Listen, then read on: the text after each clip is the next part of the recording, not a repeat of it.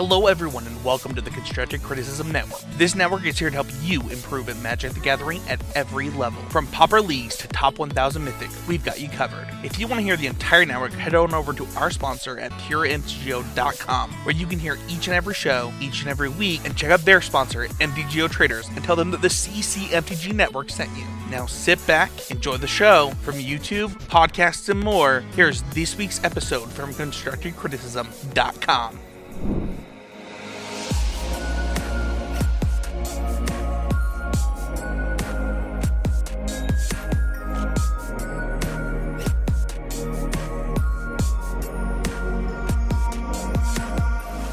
Hello, everybody, and welcome to episode 154 of the Common Knowledge Podcast. I'm your host, Christian, and I'm joined by our co-host, Adam. What's up, man?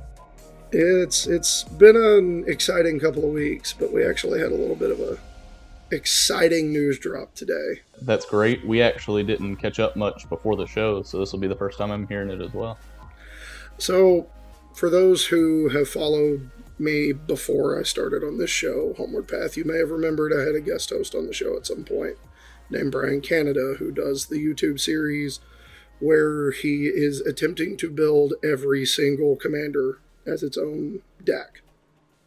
He and I have been friends for a long time. He was one of my oldest Magic friends, to the point that he was one of the first people I played with at my first LGS in 2004. We found out this week he just got the keys to reopen his personal game store in Jackson, Tennessee. Heck yeah, man. What's it going to be called? Canada's Collectible Games. And it is going to be, for your excitement, directly off Interstate 40. Yeah, no, that's great. I'm in Jackson, Tennessee a lot, so... Or at least going through it. Yeah. Next time I'm there, I'll have to stop in. Well, we're still in the early parts of like setup and whatnot, but he got the keys today. We're going to get started moving stuff in and getting inventory built up, but I'm excited to have my FLGS back, my friendly local game store. A lot of people forget that first letter. That's a really great news. Going to be playing a lot of Pauper there, I hope. I intend to try. Outside of that, what else has been going on for you this week? The same old, right? We've been in a struggle with rental car companies and insurance companies because I've been trying to get my body work done on my car after somebody sideswiped me a couple months ago. But outside of that, nothing particularly out of the ordinary. I'm really, again, just floored to hear that you guys have another LGS opening up in Jackson.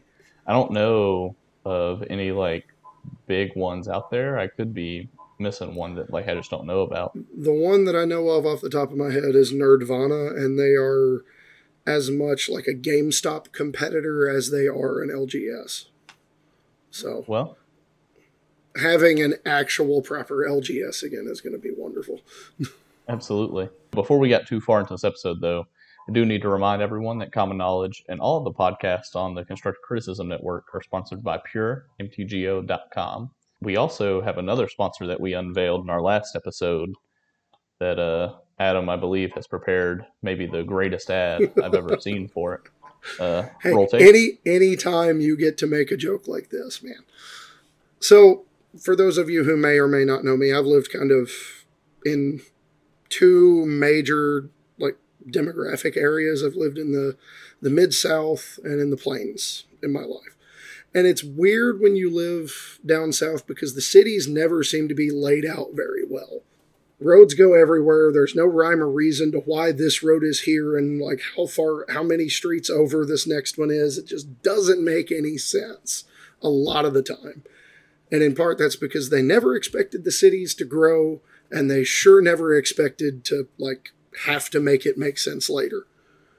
Contrast that with being up north, and the city I lived in North Dakota, Minot, had three major thoroughfares going through it.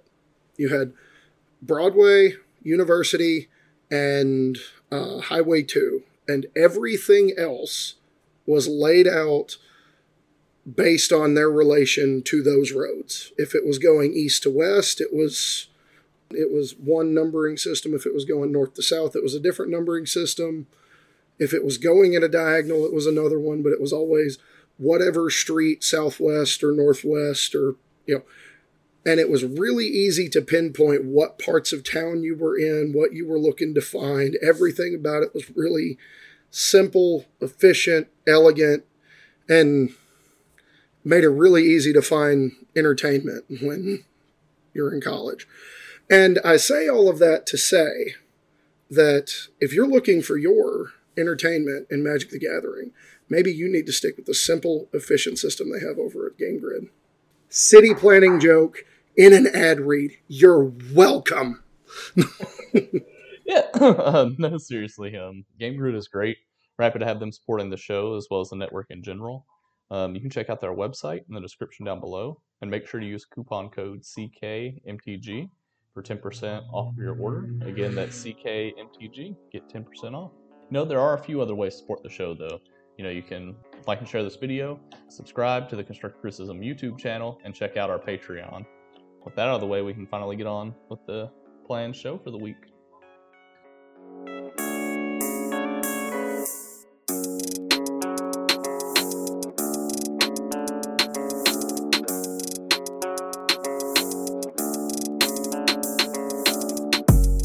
I guess go ahead and start off. I don't know if you've gotten a chance to play much Pauper this week. I've played too much Pauper this week. Sounds like a good problem to have considering our line of work here. So actually, I guess I'll go ahead and lead it off. I've been playing a lot of different versions of Temur and a lot of different versions of Blue-Red Fairies. I kind of have this feeling, I know that we've talked about it the past couple of weeks, that Temur or Green-Red, Anza, Bedrangi is probably the best deck in the format. And I also felt like Blue-Red Fairies is always a contender to be the best deck in the format. It's never the worst deck. Absolutely. Both of the decks have honestly a lot in common in that they can interact early, albeit in different ways. Then they look to establish some sort of engine that nets them cards that allows them to just keep going. The engine plays into itself, right? Yeah. So with Fairies, again, I know that we've talked about it ad nauseum, right? It's the ability to buy back your ways to scry and your counter spells while drawing cards and, hitting through the air. And then with, the Green-Red mid-range deck, right? You're just going to cantrip creature into ramp, and, it's all just going to compound with each other. So both of the decks actually play really similarly. Not necessarily had the best results with them, but most of it I feel is human error. Obviously still learn a lot, as we all are, about the game. And I think that I definitely now feel more convinced that Green-Red mid-range is one of the two or three best decks in the format. And I think Fairies is up there in the best three decks as well. That puts you very much at odds with the entirety of Twitter that I read today. Hey, that's okay. You've been playing any cool decks? Not really anything cool. I've just been trying to make Mono Blue great. Still fine. I don't know if I'd go as far as to say it's great, but it's fine. Yeah. Well, at this point, Mono Blue isn't cool, but it is your child, and you have to live with it. Yes. It's my baby. Yeah, well, I got to use these skills for something. Right. And honestly, the this really segments well into our main topic.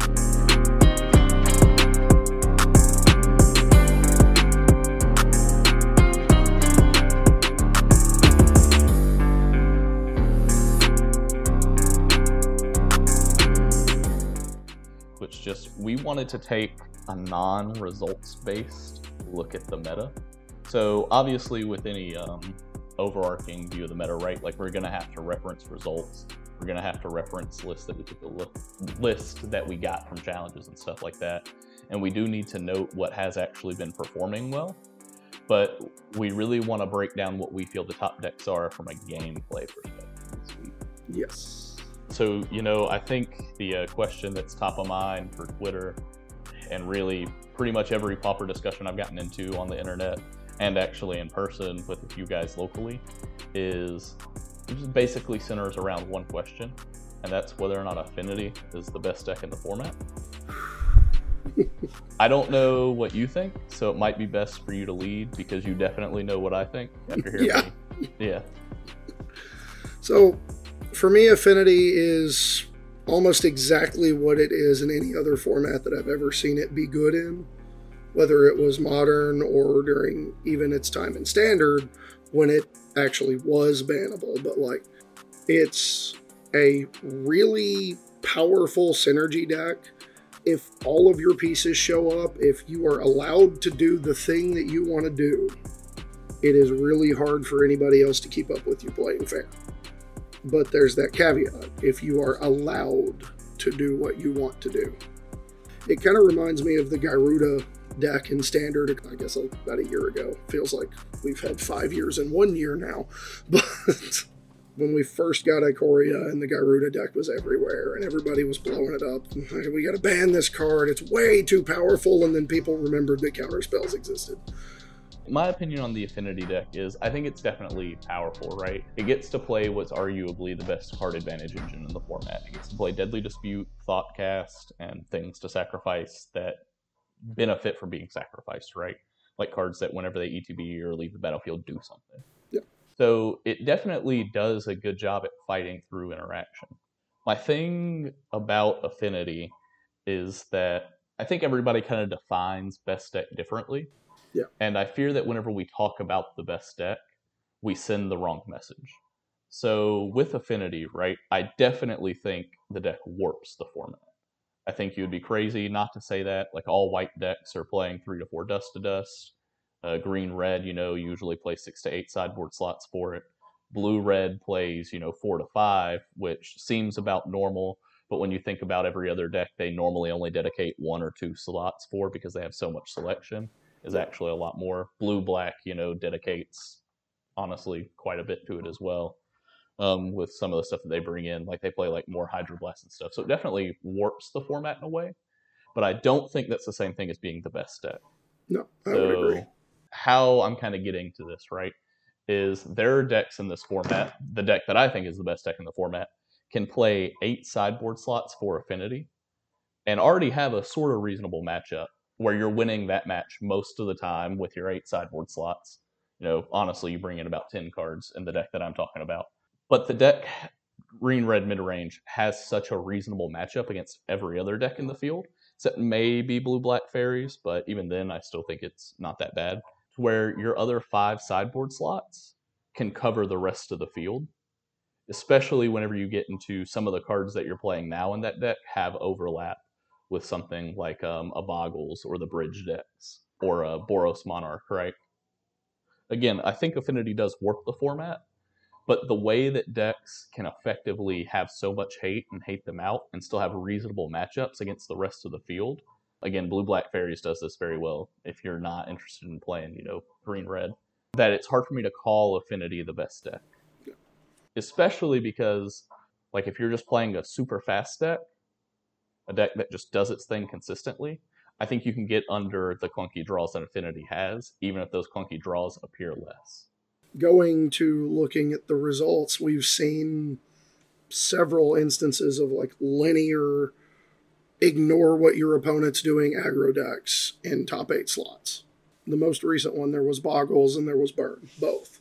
If Burn is winning an event, the format is not completely destroyed. I really don't want to hinge this on one challenge's results or whatever, Yeah.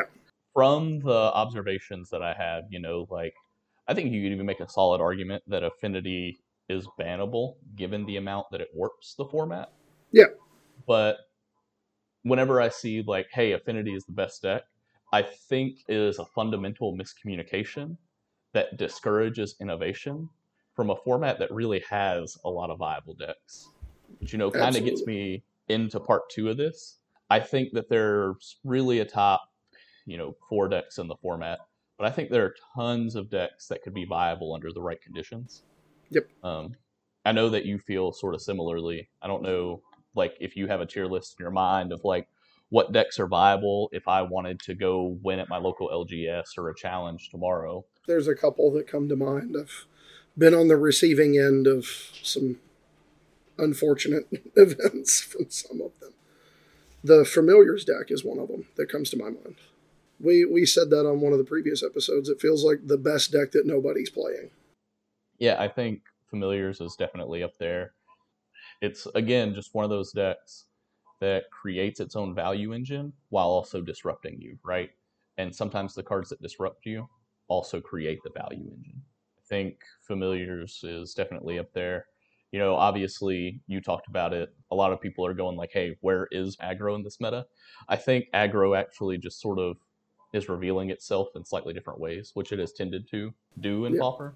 So Red-Black Burn is an example. Also, Boggles is an example. It's like a go-tall aggro strategy or a spell-based aggro strategy. Like, just because it's not small animals committing acts of graphic violence upon your opponent's face doesn't mean it's not aggro. Obviously, again, you know, I think I've rounded out the rest of my top three, like, already, you know, Blue-Red Fairies, Boros Monarch. We agree on Blue-Red. Yeah. And Red-Green. We agree on both of those. Those are phenomenal. Yeah. Acid Moss fetching Snowlands feels unfair somehow. It's one of those cards. Like, I have vivid memories of playing, you know, 3-mana land destruction spell into Acid Moss when they were in Standard, and getting to do it in Pauper is just like, you know, being a teenager in the best possible way all over again. Yeah, we sharing a screenshot in like a small Discord group that I'm a part of people that I'm trying to get to play Pauper, of like, my turn 2 is at the end of the turn. I leave with 6 available mana for my next turn on turn 3 and have blown up an opponent's land. Forest, Arbor Elf, untap, Forest, Utopia Sprawl, make 4 mana with the other Forest and Arbor Elf, blow up your land, fetch another land, and then all of a sudden on next turn you have at least 6 mana. And if you draw a land... Magic is fun, kids. Yeah, absolutely. And like, you know, obviously that's like a dream scenario, but a lot of what makes the deck really good is like, if I go turn 1 Arbor Elf and you go like turn 1, you know, Mountain, Bolt, the Arbor Elf, I'm still going to have the availability to next turn go like Forest, attach Utopia Sprawl to my other Forest, and foretell Packmate. And all of a sudden, like, I feel like I executed what my deck's real game plan is anyways, which is just like, prepare to play creatures that draw cards. All your removal spells are bad now. Let's have a good day. You know, I think another thing that helps a lot of these decks that I view as the best decks is they have diversity in how the decks are built. That's a strength of Blue-Red. You know, we were going through a Blue-Red list recently, and I was looking at it, and I was like, man, this deck has like 8 flex slots and 12 cantrips. I'm kind of looking at the deck like, I'm sort of playing like a 22-card sideboard here, which like really helps if I want to dedicate 6 cards of my actual sideboard to Affinity. Like the fact that like I can go like double Fire Ice, double Spell Pierce, double Abrade, or like cut one of those 6 cards and play a Crimson Fleet Commodore to have like something big to close the game quickly against the other like slower decks, and to establish the Monarch, which is a great way to win in those matchups. Yeah, because that deck like, is phenomenal with the Monarch. Or, you know, you can cut a lot of those cards entirely and play 8 Ninjas and 12 Fairies. There's just a lot of diversity in how those decks can be built, and I feel exactly the same way about Boros, right? Boros doesn't have that card selection, but it draws so many cards and has so many ways to delay the game that, as well as having these micro archetypes, you can also afford to play like a random Abrade somewhere to hedge against, you know, other Monarch decks, for example. Boros is one of my... I can't get my list down because of all of the different options, right? Like, I can't figure out which selection of them I want to play. Yeah, you know, I'm almost positive that Boros is a phenomenal deck, and I'm not smart enough to play it or build it. I kind of like lose to it every other league, and then form my opinions based off of my hundreds of losses. Again, just like the diversity in, I think, the way that you can build the top decks. The decks that I perceive to be the top decks are why I think they're a top deck. Like, you know, even Blue-Black sort of has this going on, right? Where, like, I played against a Blue-Black list that I was literally chatting with my opponent in MTGO chat. They were like, yeah, I really respect the Rant deck as well as Affinity. And like, a way to get under both of those is to play 4 Spell Pierce. And like, just trim on like some of your fat and like Garmag Anglers and like extra removal spells. And it's like, hey, I agree. That is a good way. not for nothing, this is an older piece of technology, but it checks out, is another way to get under people is to just play the old Striped River Winder Exhume package. My Delver is a 5/5 hexproof. Right. Do something about it. I don't know if you know this about me. My old favorite deck in Pauper was Red-Black Reanimator.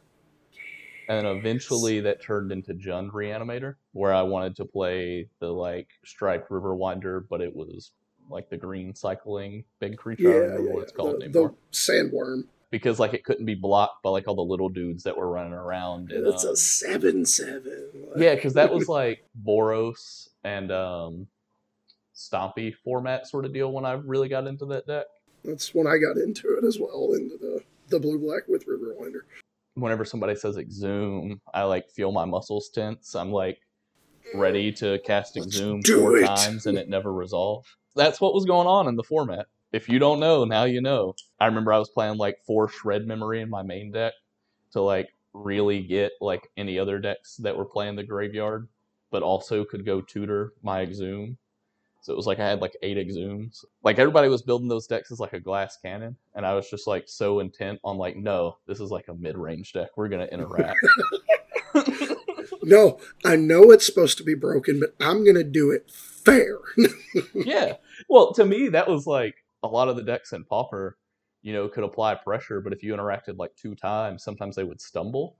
And it was like, well, my deck's going to stumble doing its thing anyways. Because it's Red-Black Reanimator, you know, it's not good. So it's like, I might as well make you stumble with me, and then you can't beat the 8/8. It's like when you get Thought Seized playing Mono Blue and Pioneer, like, jokes on you, all of my cards are bad. Exactly.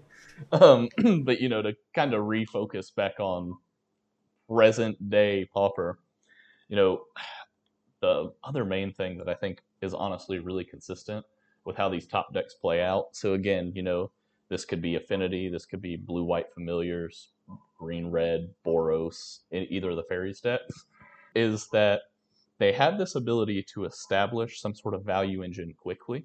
So, you know, within the first 3 or 4 turns. In some of those decks, it's the first 1 or 2. But also, they have a tendency to, if your opponent's doing something, be able to interact.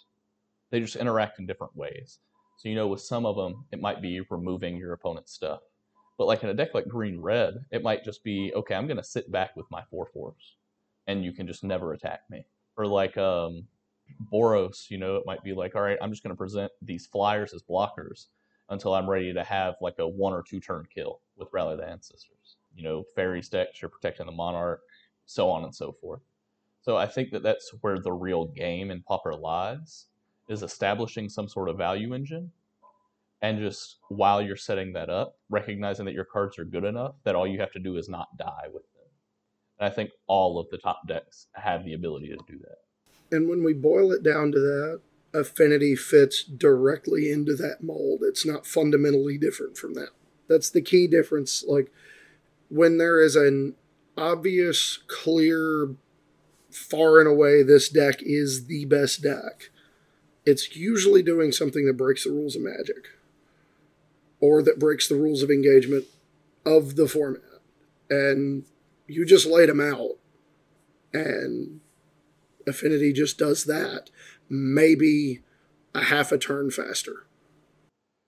I don't want all this to be like Christian doesn't think or Adam doesn't think that Affinity is a very good deck in Pauper. It is incredible. That, like, yeah, like don't get me wrong. Like I think, you know, play your 8 sideboard cards, but just make sure, like if your goal is to win, right, just choose a deck that either can functionally have more sideboard slots by having a lot of flex space and a lot of card selection or card advantage, or play a deck that's so strong that, you know, 5 sideboard cards is good for you.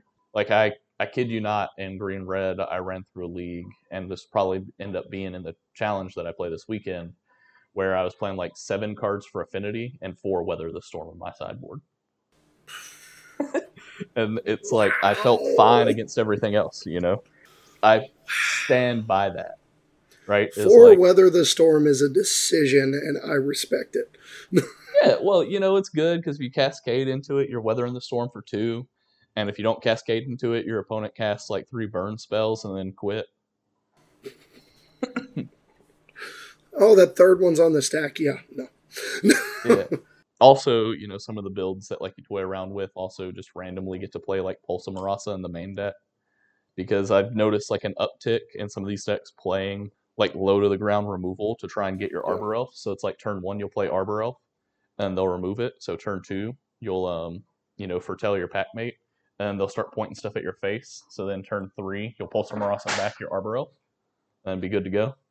And also just blank 2 bolts out of the burn deck. It's just, it's, well, there are no unitaskers in this house. Right. You know, and just to kind of touch on what I really felt like the last note is, and I know that we talked about it some already, is the main thing that I think Pauper misses is just a mono creature aggro deck. I like playing those strategies. I'm hopeful that they come back. But just because the format is missing something like that, doesn't mean that A, aggro is missing entirely. It also doesn't mean that creature-based decks are missing entirely. It honestly also doesn't even mean that those decks have been fully explored. Like, I'm not convinced that there isn't like a green-red deck somewhere out there that has nothing to do with ramp, and is just like a sacrifice deck, probably also plays black, that's just like an aggressive deck that plays Lightning Bolt to either remove my opponent's creatures or go face. Now I gotta start building stuff. Hey, baby, that's your job. I just, you know, play the format, see what Twitter is, and be a contrarian for no reason. You love it, though. You actually do the hard work. I can't help it. I like building decks, especially if they're bad.